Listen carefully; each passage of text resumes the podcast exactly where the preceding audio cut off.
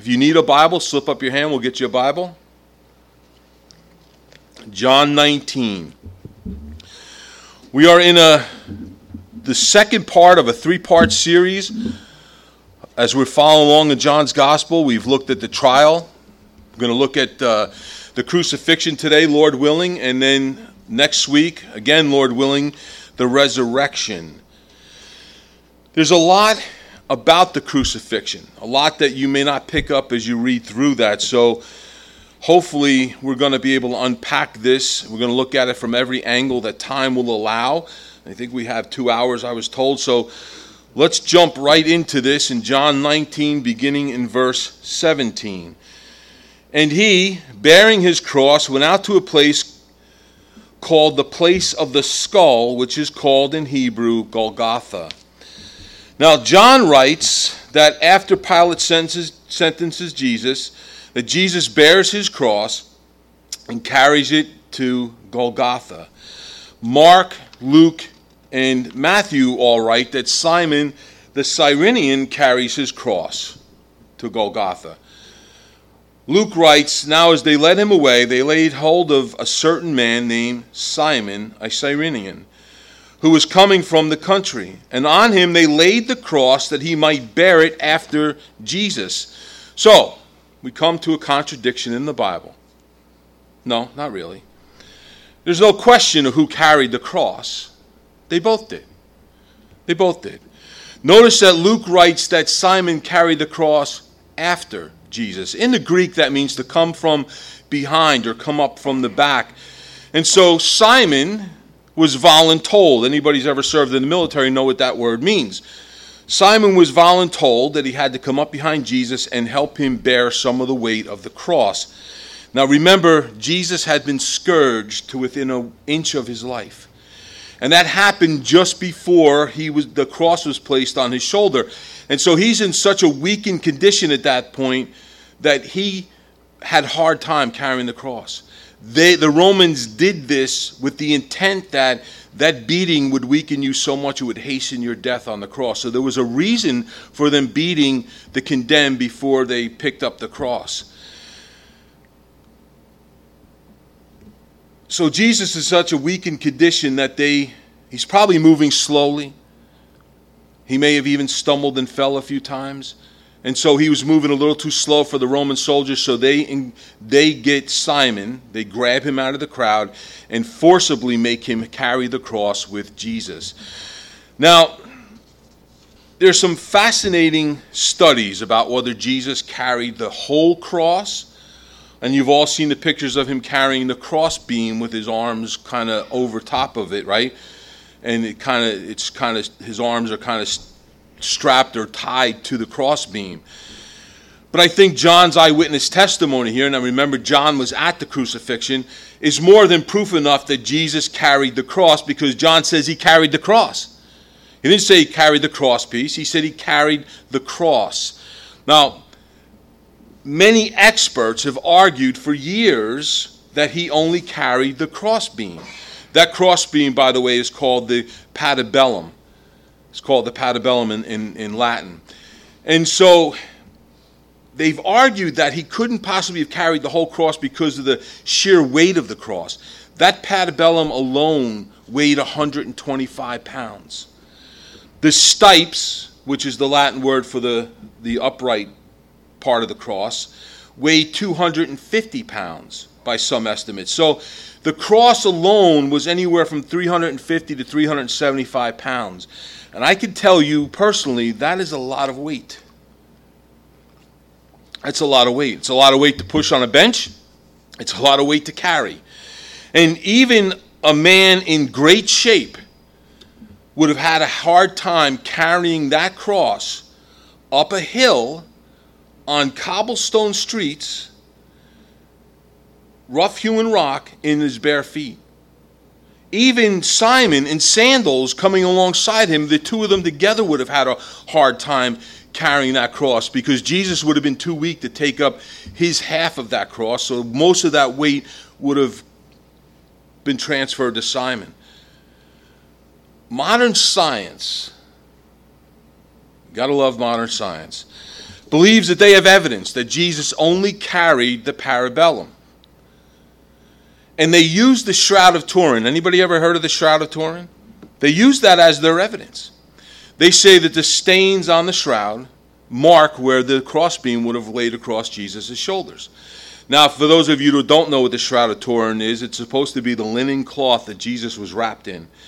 And that upon the resurrection, the radiation or what, however they describe it from Jesus' body emblazoned his imprint on the shroud forever. And it's, it's quite a thing if you look it up on the internet. They've even, they've even developed a plaster cast of what Jesus would have looked like laying in the tomb from that shroud. Now, I'm not promoting this. Please understand that. I'm not promoting it. I'm just presenting an interesting piece of information that you can interpret for yourself. And I'm merely giving you the reasons why they believe what they believe. First, the whole cross would have been too heavy and Jesus was too weak to carry it. And second, the blood stains on the shroud of Turin to them tells them that he only carried the cross piece advancements in modern science have now proven the opposite that Jesus carried the entire cross. But we already knew that, didn't we? Because John told us that was the, that was the case. So, what about the weight of the cross? Well, they found a patibulum from that time period. They believe it was from the cross of the good thief. How they know that, I don't know. But the fact that they have one of these is impressive enough as it is. That only weighs 45 pounds. Now, if you add the stipes into that and you add a few pounds extra, maybe that's a little disintegrated over time, the cross was probably roughly over 100 pounds total. And so, although it still would have been a struggle in his weakened condition, together with Simon, they carried the cross to the place of the skull, which in Hebrew is called Golgotha. Now, we don't know much about Simon other than he is a Cyrenian. He is from Cyrene, which is an area in, which is today present Libya.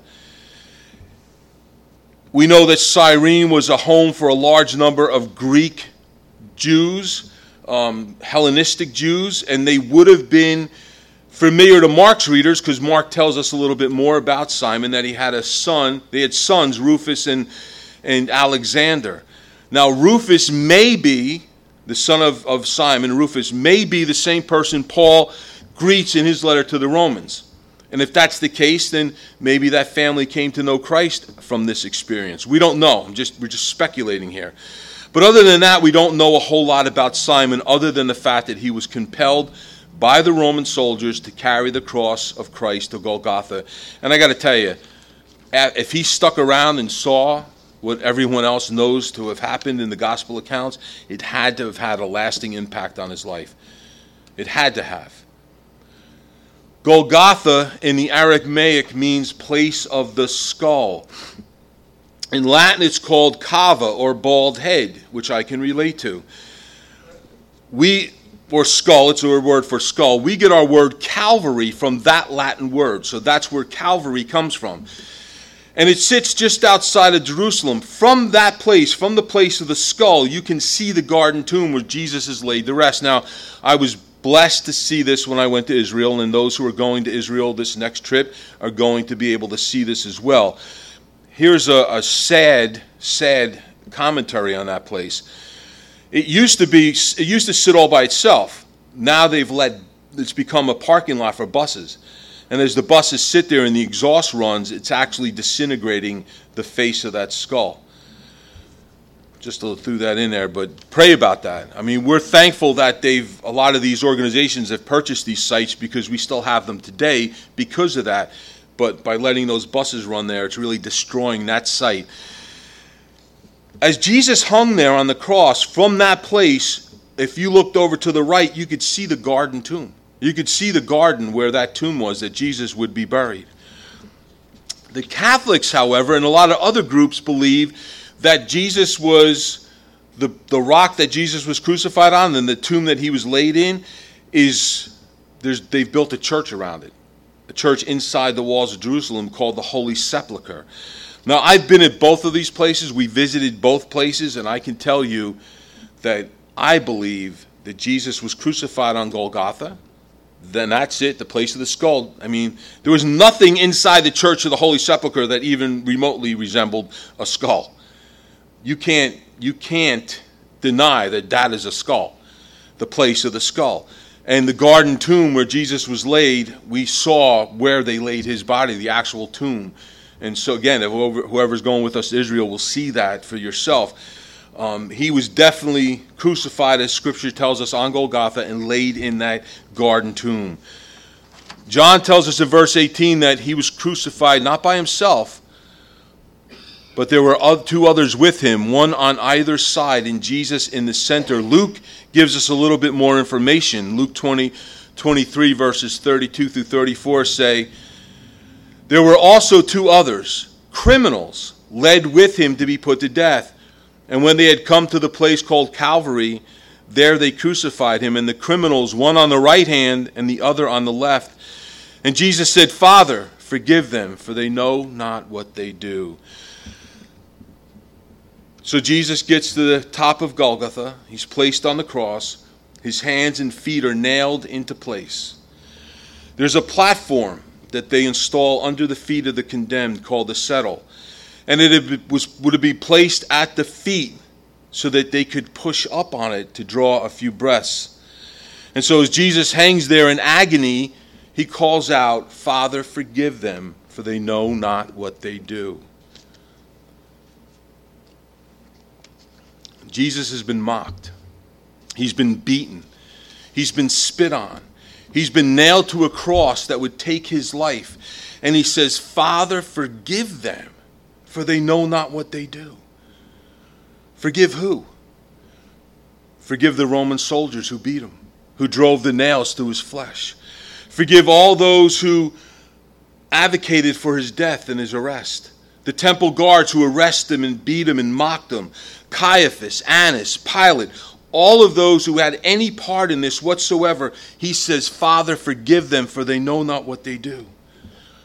Jesus came to this earth the Son of Man came to seek and save the lost. Luke 19:10. He came to offer himself as a substitute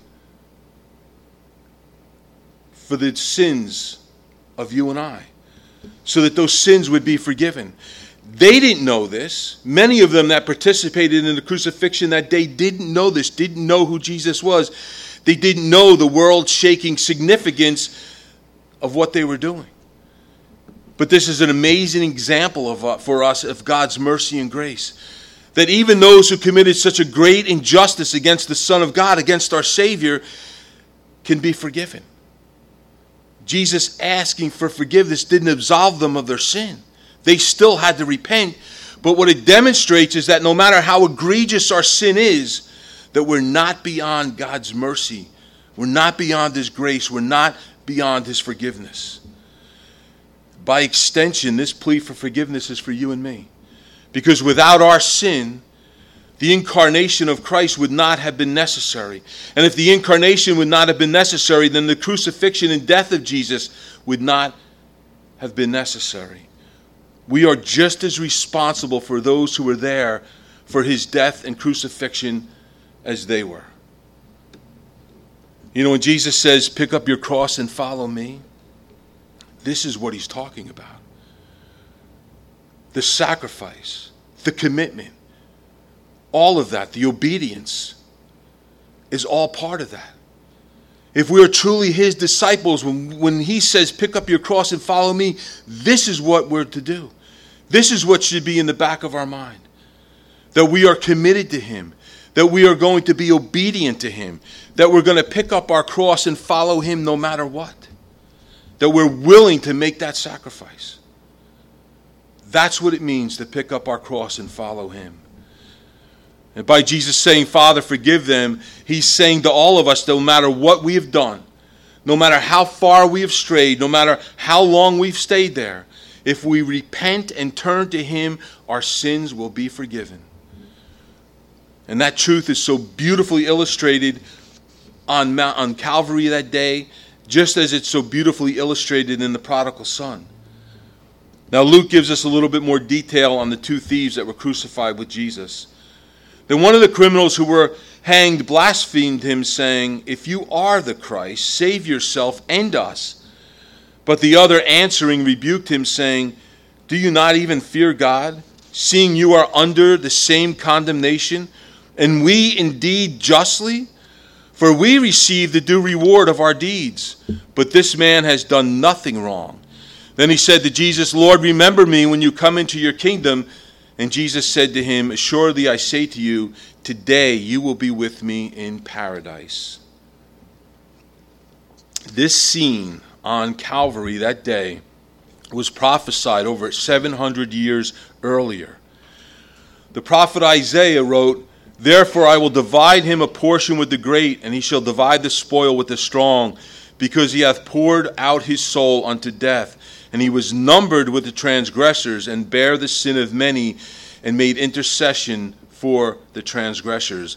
So Isaiah wrote that the Messiah, at his death, would be counted among these two thieves, that he would bear the sin for many. He certainly has bore the sin for you and I. And that he would make intercession for these sinners, for us, no doubt, but also for the thief who said, Remember me when you come into your kingdom. So this was prophesied by Isaiah about the Messiah, not knowing who Jesus was, not knowing who the Messiah would be, but Jesus fulfilled that prophecy and many others. Prophecy is God's signature on the Bible. Prophecy is God's signature that this was written by Him, that this is His word. God not only wrote His word, He signed it with prophecy. It's not a coincidence that 700 years after these words were spoken, the Messiah, Jesus Christ, would be crucified between two thieves.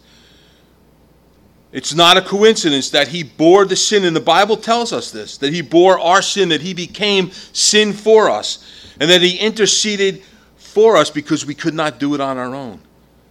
It's no coincidence that all the events surrounding the crucifixion were promised hundreds of years before they actually occurred, because it was all part of God's plan. God's plan was the salvation of mankind. And if you read this Bible, which was written over a 1500 year time period by 40 different authors, 66 different pages, 66 different chapters rather, in three different languages on three different continents, written by some people who knew one another and some people who were separated by hundreds and hundreds of years and never knew one another. You would think that this would just be a nice compilation of stories, but instead it has one consistent theme from Genesis to Revelation, and that is the salvation of mankind through a Savior. How amazing is that? It is truly God's Word. And it could only be God who did this in such a divine way. There's no coincidence about what happened here this day. This is all part of his plan of salvation, and his signature is all over it. God left nothing to chance this day on Calvary. All the circumstances surrounding the crucifixion, the two men that were crucified with Jesus, all of the other circumstances were preordained by God before the foundation of the world. Even the fact that there wasn't just one cross on Calvary today. Did you ever stop and think about that? Jesus is the focal point of the crucifixion. Why were there two other men hanging on other side of him? Why wasn't Jesus the only one on Golgotha that day? Those three crosses illustrate a spiritual truth about salvation. Those three crosses represent the fate of all mankind. You see, on the cross in the middle hung Jesus who took the sin of all mankind upon himself to that cross. He had the sin of the world on him, but he had no sin in him. On one side of Jesus hung the thief who rejected Jesus as the Messiah. When he died, he died with all the sin that he committed on him and in him. And therefore, he would not escape the punishment for that sin. And we all know what the punishment for sin is it's death, eternal death. This man's death on the cross may have satisfied his debt for the crime he committed, but it could never satisfy the wages that he owed for the sin that he had committed. On the other side of Jesus hung a thief who asked to be remembered when Jesus entered into his kingdom. He died with sin in him, his sin nature, but he had not a trace of sin on him. Because when Jesus died on that cross, he washed his sin away. His sin was washed clean and he was forgiven. So God used those three crosses to show us what salvation is all about. It's this story of salvation.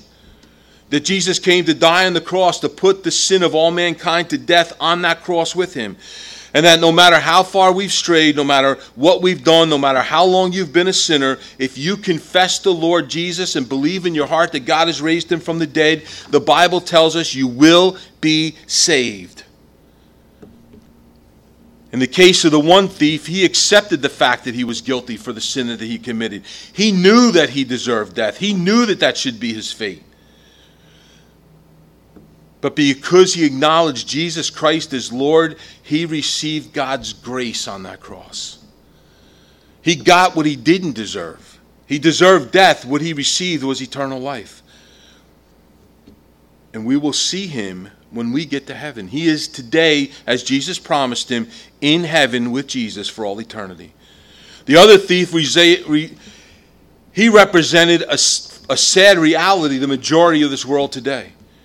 He did not acknowledge his sin. He did not recognize Jesus as Messiah. And so, like many others in this world today who don't believe they're guilty of any sin and have never acknowledged their sin, have never acknowledged Jesus Christ as Lord and Savior, when they die in their sin, they will be separated from God for all eternity. And so that's why there's three crosses on Calvary. It's a vivid illustration of God's plan of salvation for the world. And that plan includes repentance. We can never preach salvation without the word repentance. Repent, turn from your sin and turn to Jesus, or die in your sin and be separated for all eternity. There is no other choice. And those three crosses illustrate the only two choices we have Jesus or separation from Jesus. That's it. Look at John 19, verse 19. Now Pilate wrote a title and put it on the cross. And the writing was Jesus of Nazareth, the King of the Jews. Many of the Jews read this title, for the place where Jesus was crucified was near the city. And it was written in Hebrew, Greek, and Latin. Therefore, the chief priest of the Jews said to Pilate, Do not write the King of the Jews, but he said, I am the king of the Jews, Pilate answered. What I have written, I have written. So the sign that Pilate affixes to the cross is in no doubt in reference to what he had asked Jesus. Jesus, he asked, Pilate asked Jesus, Are you the king of the Jews? And Jesus answered him and said, You rightly say, I am a king. So there's two times in, in the scriptures where Jesus is called king of the Jews, and each time it's by a Gentile. When the Magi first came to where the child was born, where the star was leading them, they said, Where is he who has been born king of the Jews? Matthew 2, verse 2. Pilate says, Behold your king. He is the king of the Jews. So the Jewish people, the Jewish people who Jesus came for, had rejected him as their king. And that wasn't the first time that they had rejected God as their king. In 1 Samuel, remember the people wanted a what? A king, like the nations around them, right? And so Samuel was upset because Samuel was the judge. He wasn't a king, but he was the judge. He was ruling over them. And so he was upset that the people had rejected him as their judge. But God said to Samuel, Heed the voice of the people in all that they say to you, for they have not rejected you, but they have rejected me, that I should not reign over them. The people wanted their own king. They wanted a king just like the nations around them. They wanted this conquering hero. So God gave them exactly what they wanted. He gave them Saul, the tallest, the handsomest man among in all of Israel. He gave them what they wanted. He was a man of the people, Saul. The problem was he wasn't a man of God. People today want the same thing. They want their own king. They don't want Jesus as Lord of their lives. They want their own king. They want to be their own king. They want to rule their own lives. They don't want anyone else sitting on the throne but them. For Christians, Jesus is Lord, and you've heard this before, but it always bears repeating. He's Lord, He's the King. But if He's not Lord of all of our lives, then He is not Lord at all. For many in Jesus' day, that word King of the Jews would carry with it a political connotation. They were looking for a conquering hero, they were looking for someone to come in and free them from the oppression of Rome. They were looking for someone to lead them in battle against the Roman invaders. And Jesus did not fit that description. Jesus was not the king that everyone else had in mind. So they shouted, Crucify him! Crucify him! Be done with him. Get him out of here. We don't want him. He is not our king. Many today have done the exact same thing. Many today want to mold Jesus into their image, what they want Jesus to be like. My Jesus would be a Republican. My Jesus would be a Democrat. My Jesus would be a progressive. My Jesus is a liberal. My Jesus is a conservative. Listen, the only title that Jesus answers to is Lord of Lord and King of Kings, period. And if you want to know what Jesus stands for, read the book. It's in there. Read it. Jesus isn't looking to be molded into the image of what we think he should be. He wants us to be molded into his image. Amen? So Matthew tells us that the king hung on the cross, and those who rejected him as king mocked him and those who passed by blasphemed him, Matthew 27, wagging their heads and saying, You who destroy the temple and build it in three days, save yourself. If you are the Son of God, come down from the cross. Likewise, the chief priest also mocking with the scribes and elders said, He saved others, himself he cannot save. If he is the king of Israel, let him now come down from the cross, and we will believe him. He trusted in God. Let him deliver him now if he will have him. For he said, I am the Son of God. Notice the heart between, be, behind those words. They want proof.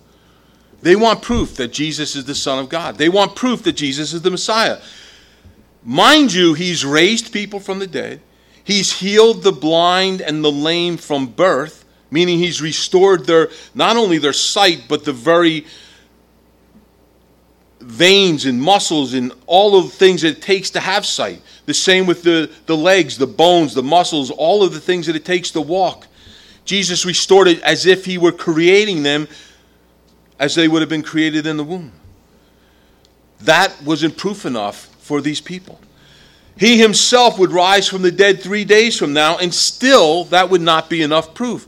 Remember, Father Abraham said to the rich man who found himself in that great gulf that separated heaven from hell or heaven from that place of torture.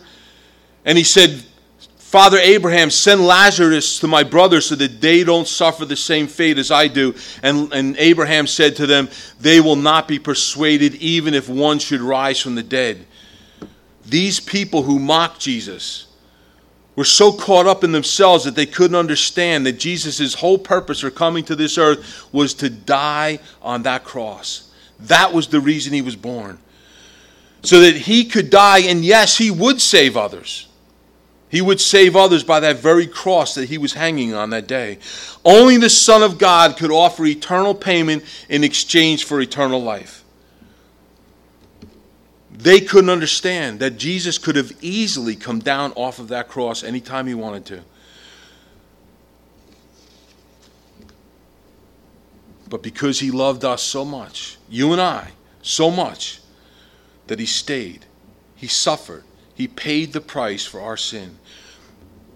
Have you ever considered why the cross? Why a cross? And why Rome? Why that particular time? Well, let's look at those two things. First, why the cross? In Numbers 21, the people had sinned. And God sent snakes, serpents, as a judgment against that sin. Many people died as a result of being snake bit that day. So the people came to Moses and said, We have sinned. They acknowledged their sin. And Moses prayed to God, and God told them to make a bronze fiery serpent and attach it to the pole and lift that pole up and anyone who looked to that pole, to that serpent, to the judgment, would be saved. So fast forward some 1400 years, and Jesus said, And as Moses lifted up the serpent in the wilderness, so must the Son of Man be lifted up, that whoever believes in him should not perish but have eternal life. John 3 14, 15. Before the people sinned in the desert, God had already had a plan in place to save them. The lifting up of the bronze serpent represented judgment. Bronze in, in the scriptures represent judgment. And all those people were under the judgment of God for their sin. And when they looked to that pole that God had told Moses to, to lift up, they were saved. God already had a plan in place to save them. God already had a plan in place to save us before the foundation of the world. He knew that Adam and Eve would sin in the garden. He already had put a plan in place, and that plan was revealed, got a little taste of that with Moses in the desert, that he would send his son to be lifted up on a cross, that he would pay the judgment for our sin. That all who look to him, who look to Jesus Christ, who look to the cross of Christ will be saved. All those who look to Jesus, who accept Jesus as Lord and Savior, will not perish part of that plan that God made before the foundation of the earth included when Jesus would be born. He would be born in a period of time when the method of execution would be the lifting up of someone upon a cross. For Jesus to die any other way than to be lifted up the way he was would have made no sense when he made this reference to Moses in the desert. But in God's plan of salvation, this all comes together. It all makes sense. It all comes together an amazing picture of salvation for us. At the judgment, there will be no excuse.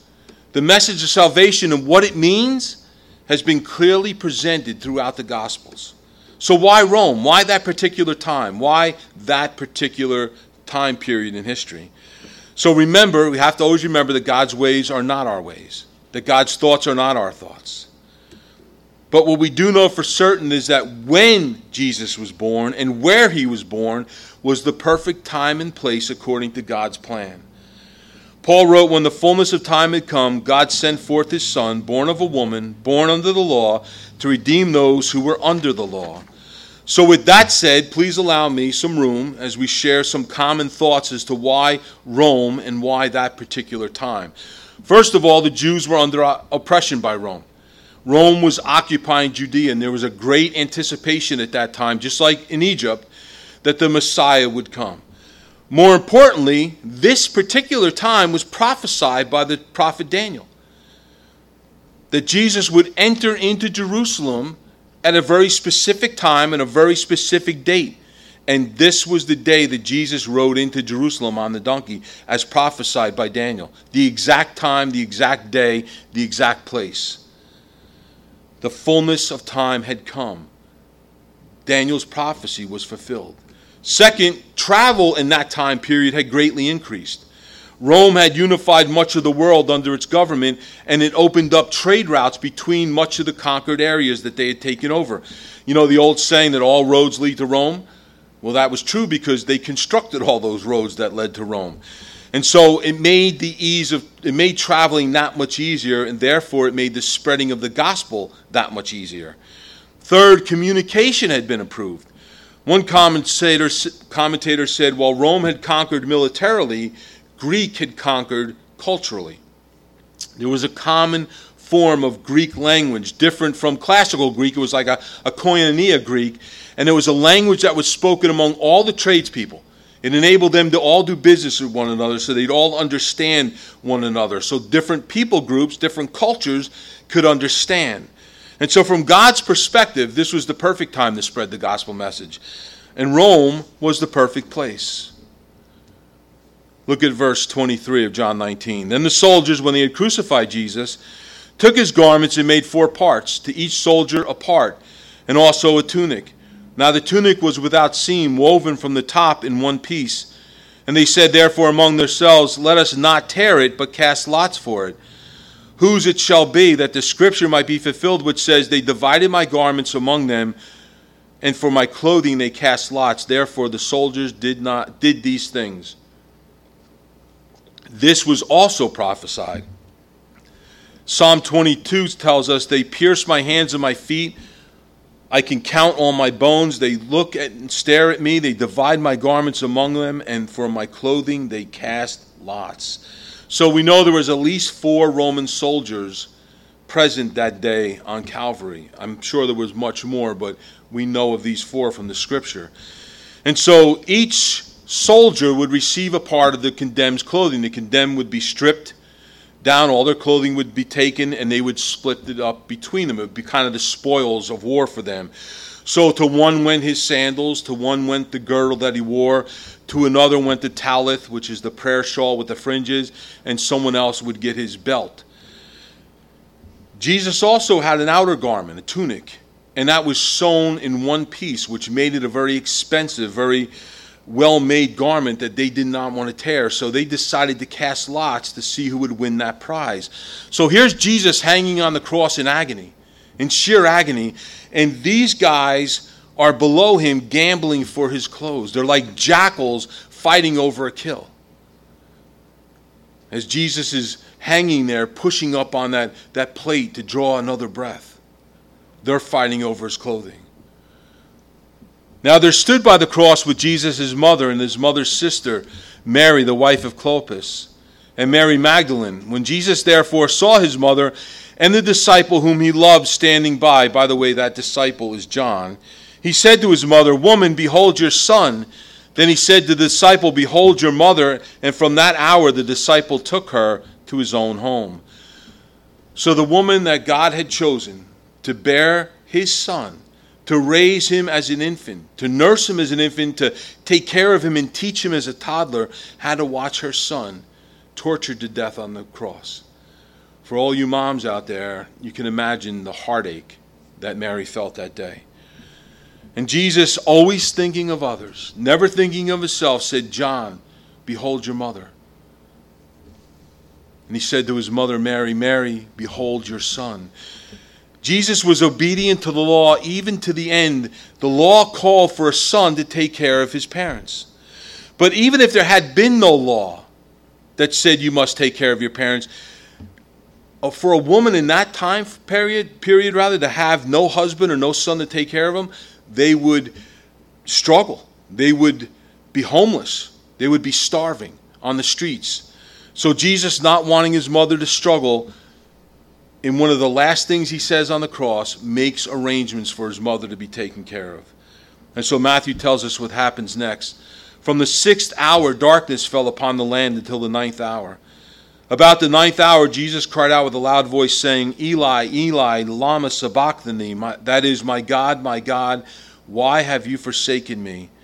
And some of those who were standing there, when they heard it, began saying, This man is calling for Elijah. Immediately one of them ran and taking a sponge, filled it with sour wine and put it on a reed and gave it to him to drink. But the rest of them said, Let us see whether Elijah will come and save him. So for three hours, from noontime to 3 p.m., so this is the height of the day. This is when the sun would have been the brightest, when it would have been light outside. A darkness covered the land. Many have argued this away as saying it was simply an eclipse of the sun. So let me tell you two very good reasons why this was not an eclipse. It was not a solar eclipse. The Passover is always observed at a time when the full moon is out. And that makes an eclipse of the sun impossible. So here's a little science lesson for you this morning. A total eclipse of the sun or a solar eclipse can only occur during the new moon phase of the moon. When the moon is in the full moon phase, the full moon is on the complete opposite side of the lunar cycle. It's the furthest away from the sun. So, therefore, making an eclipse, a total eclipse of the sun, impossible during the full moon. The second reason why this is not an eclipse is the fact that the total, total eclipse of the sun lasts for all of about seven minutes. This lasted for three hours. This darkness can only be explained one way. This darkness that covered the whole land was from God. God covered the land with darkness. In the Old Testament, we see darkness covering the land as a sign of what in Egypt? Judgment. Judgment covered the land of Egypt, Egypt in the form of darkness. And what happened right after that plague? the death of the firstborn sons. As darkness covered the earth that day, I believe it was a darkness just like in Egypt, a darkness so thick that you could actually feel it. During that dark time on this earth, during that dark period, God was pouring out his wrath upon his Son on the cross. He was pouring out his wrath upon the sin of all mankind as Jesus hung there. In that darkness, the penalty for our sin was being paid by Jesus. As Jesus became sin for us, God turned his head from him, as God is so holy he can't even look upon sin, causing Jesus for the first time in his life to not feel the presence of his Father. As, he said, Lama sabachthani, my God, my God, why have you forsaken me? This darkness that God used upon the face of the earth was his way of illustrating for us that our sin will bring his judgment. And without Jesus, we're going to face that wrath alone, and that our sin separates us from him. That into the outer darkness, the Bible tells us, we will be cast, where there'll be weeping and gnashing of teeth. God used the darkness that covered the land that day as a vivid illustration for us this morning. And so, the only way to avoid that judgment, the only way to avoid the wrath of God is to come to Jesus, who took our judgment for our sin and paid the price for us. After this, Jesus, knowing that all things were now accomplished, that the scripture might be fulfilled, said, I thirst. Now a vessel full of sour wine was sitting there, and they filled the sponge with sour wine, put a hyssop on it, and put it to his mouth. So Jesus had received the sour wine. He said, It is finished. And bowing his head, he gave up his spirit. Luke says, And when he when Jesus had cried out with a loud voice, he said, Father, into your hands I commit my spirit. Having said this, he breathed his last. These are the last two statements that Jesus made from the cross. He made seven statements in all, and we've covered all of them here this morning, except for these last two. He said, Father, forgive them, for they know not what they do. Today, he said to the thief, Today you will be with me in paradise. He said to John, Behold your mother. Mother, behold your son. Fourth, he said, My God, my God, why have you forsaken me? The fifth thing he said was, I thirst. And the sixth is it's finished. And number seven, into your hands I commit my spirit. So, as Christians, as followers of Jesus Christ, two of the most important statements ever spoken on this earth are it is finished and he has risen. Lord willing, we're going to look at that second statement next week, but let's look at the last two statements Jesus made on the cross here this morning. First, it is finished. Now, much has been written, and we're not going to go into a lot of detail about it. Much has been written on this word, this phrase alone. It is finished. But for us as believers, the most important meaning for us is that He came to offer Himself as a penalty, as a payment for our sin. He did that on the cross. It is finished. Our sins are finished. They are forgiven. They are washed clean. He took them to the cross. He nailed them there so that we would be forgiven he did that. It is finished.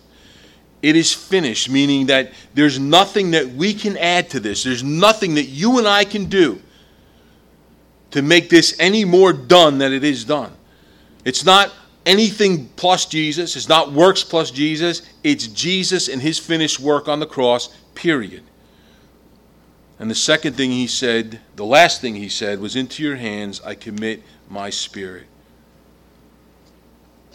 Jesus yields his living spirit to God the Father, and he yielded his body to death on the cross. And the, the meaning for that for us is that he gave up his life.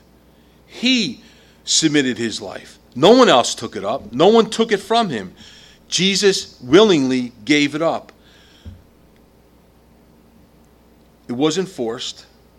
The difference between those two things is that one, he would have been forced, it would have been done at the will of someone else, making his death compulsory. Second, the other way is that he willingly gave up his life, making his death an act of love. He willingly, lovingly gave up his life in an act of love for you and I. No one forced him to do it. And so Jesus breathes his last and he dies. And Matthew gives us some details to what happens after that. And behold, the veil of the temple was torn in two from top to bottom. The earth shook and the rocks were split.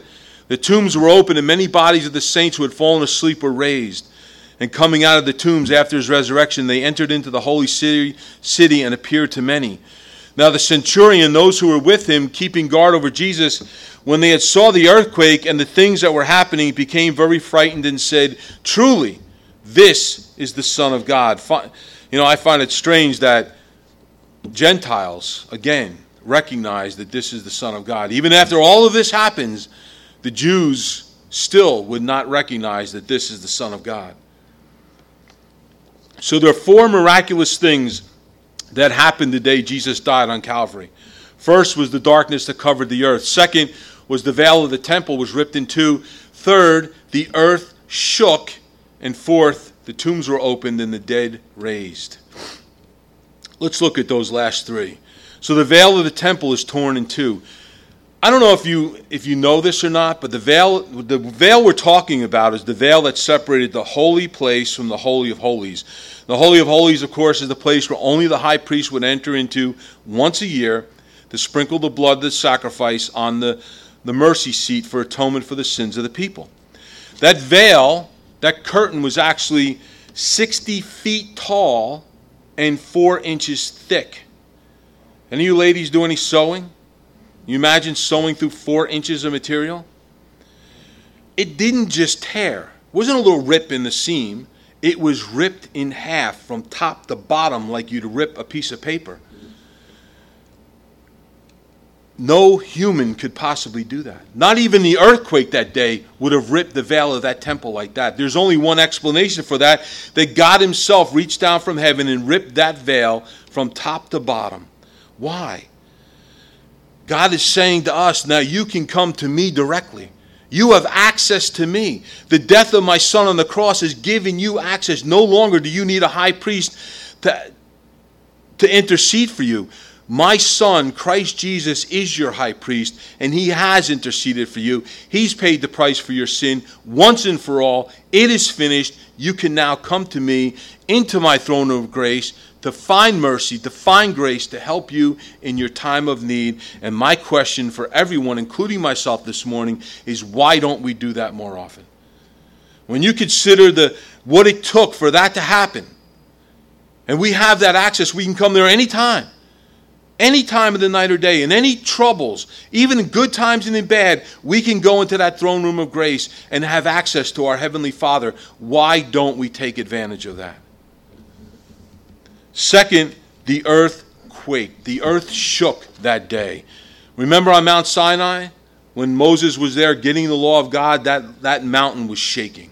It was on fire, it was shaking. People were scared to death. Now, many believe that the earth quaking that day was God telling the world that the law was now fulfilled. But whatever it was, it's God also showing us that He's sovereign. He's sovereign over everything and everyone on this earth. The earth quaked, marking the death of Jesus. And the earth will once again quake, announcing His return. Listen, if we're putting our trust and our faith and our hope in the things of this world, we're, we're, we're counting on this world for our security, there's going to come time in our life when, our, when that's going to be shaken to the very core. When what we've put our security and when we put our faith in is going to get shaken to the very core.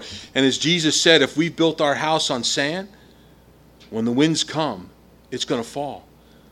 When that storm comes, we're going to fall.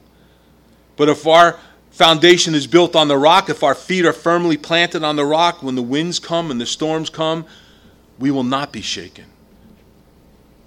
Third, the tombs were opened and the bodies raised from the grave. So the, the resurrection of the dead when Jesus died is it tells us that there's victory now. There's victory over sin and death and the grave. That death has lost this sting, that because he lives, we will live. And this is just a little taste just a little taste of that resurrection day for all of us. Therefore, verse 31 of John, because it was a preparation day, that the body should not remain on the cross on the Sabbath, for the Sabbath was a high day. The Jews asked Pilate that their legs might be broken and that they might be taken away. Then the soldiers came and broke the legs of the first and the other who was crucified with him. But when they came to Jesus and thought, saw that he was already dead, they did not break his legs. But one of the soldiers pierced his side with a spear, and immediately blood and water came out. And he who has, he who has seen has testified, and this testimony is true, that he knows that he is telling the truth so that you may believe. For these things were done that the scripture might be fulfilled. Not one of his bones shall be broken. And again, another scripture says, They shall look upon whom they have pierced. So here's further proof. As if we needed more proof, and honestly, some of us do sometimes. This is further proof that God was in control from beginning to end, that He's still in control. Crucifixion wasn't invented by the Romans, it was actually invented by the Persians. Rome took it and just, I don't want to say perfected it, but they truly did. They made it more torturous than even the Persians did. Jesus hung on the cross and his full body weight. Do you ever try that? Do you ever raise your arms up and just do this for a while? You could feel the pressure that comes across your chest. As you're hanging there and your weight, your body weight is pulling down and your arms are stretched up, it just constricts your whole chest cavity. You have a real difficult time of breathing, and that's what the condemned would die from asphyxiation. If they didn't die from the shock of all of this, they would die from asphyxiation. Now, Rome all, often lined the streets of the city with crucified criminals, and it was a vivid example to anyone who even thought about coming against Rome or breaking the laws of Rome. These men were hanging there for you to see, sometimes even women.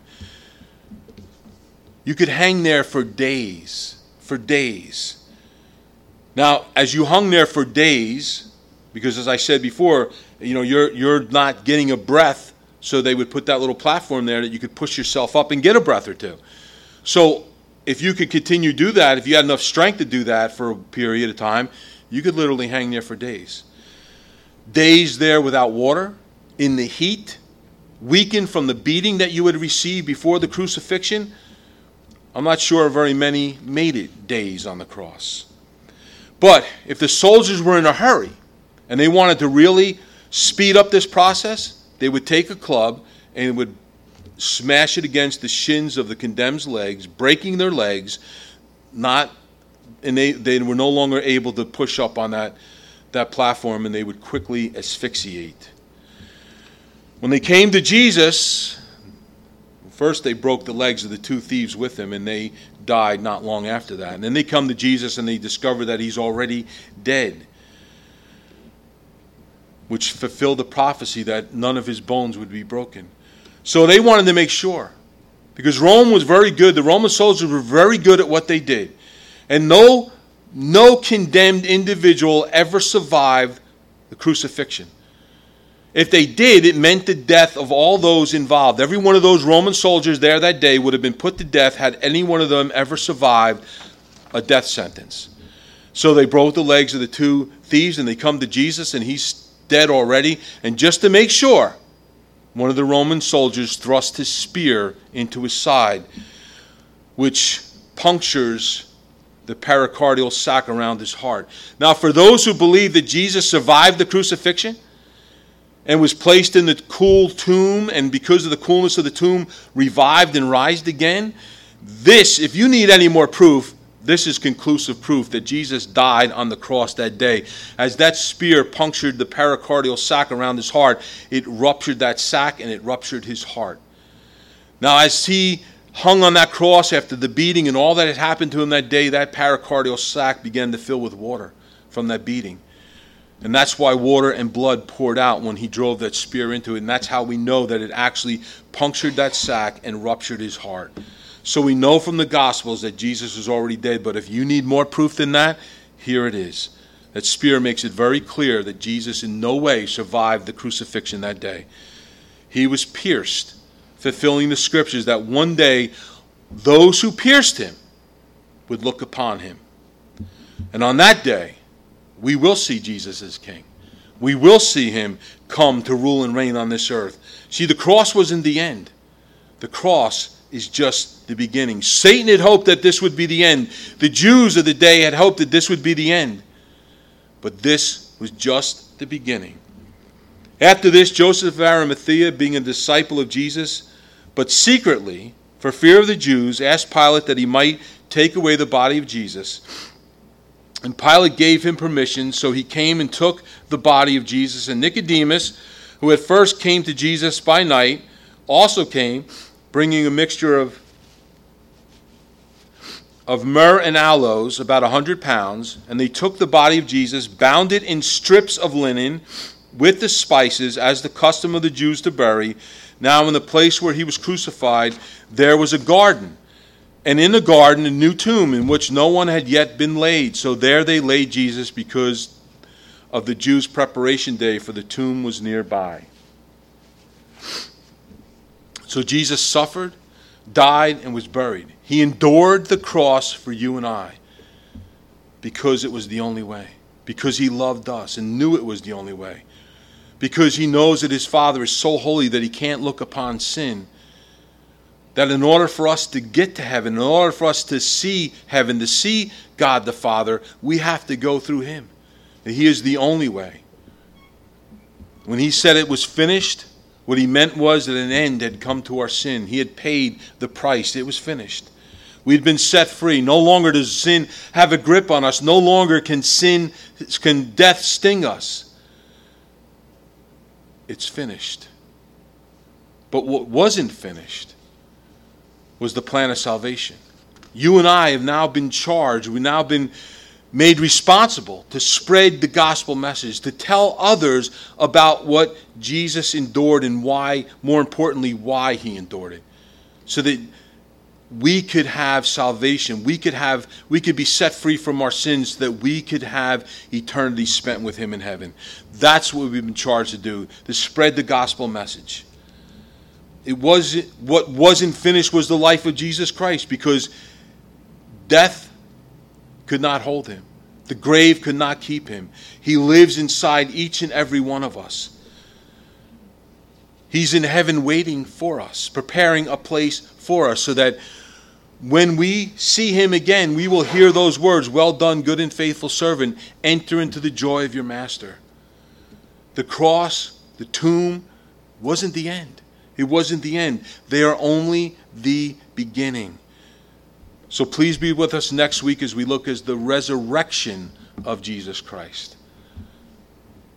Like I said before, the most hopeful words ever spoken on this earth were the words, He is risen. He is risen indeed. Amen. So let's rise up now and worship Him. Before we join the worship team before we partake in this last song together, or last two. Um, is there anyone here this morning that doesn't know Jesus as Lord and Savior? That hasn't made that commitment to Him? Anyone here at all? I'd like to pray with you this morning so that you know that you know that you know that when you leave here today that your eternal salvation is secure. Anyone here? And let me ask another question. Anyone here who hasn't been picking up their cross and following Christ, who hasn't been walking with Jesus. Maybe you're here this morning, you'd like to rededicate your life to Him. Maybe you're here this morning and you, you want to make that commitment all over again and say, Lord, I haven't been walking with you. I haven't been following you, but I want that to change here this morning. I want to pick up that cross daily and follow hard after you. Anyone here this morning, just slip up your hand. Anyone here? Praise the Lord. We're all following Jesus closely. We're all walking with him and obeying him. How amazing is that? So, Lord, we thank you for your word. We thank you for who you are. And, Lord, we thank you that you loved us enough to endure the cross for us. Go before us this day. May we leave here more in love with you than when we came in. And we ask it in your name, Lord Jesus. Amen. God bless you guys.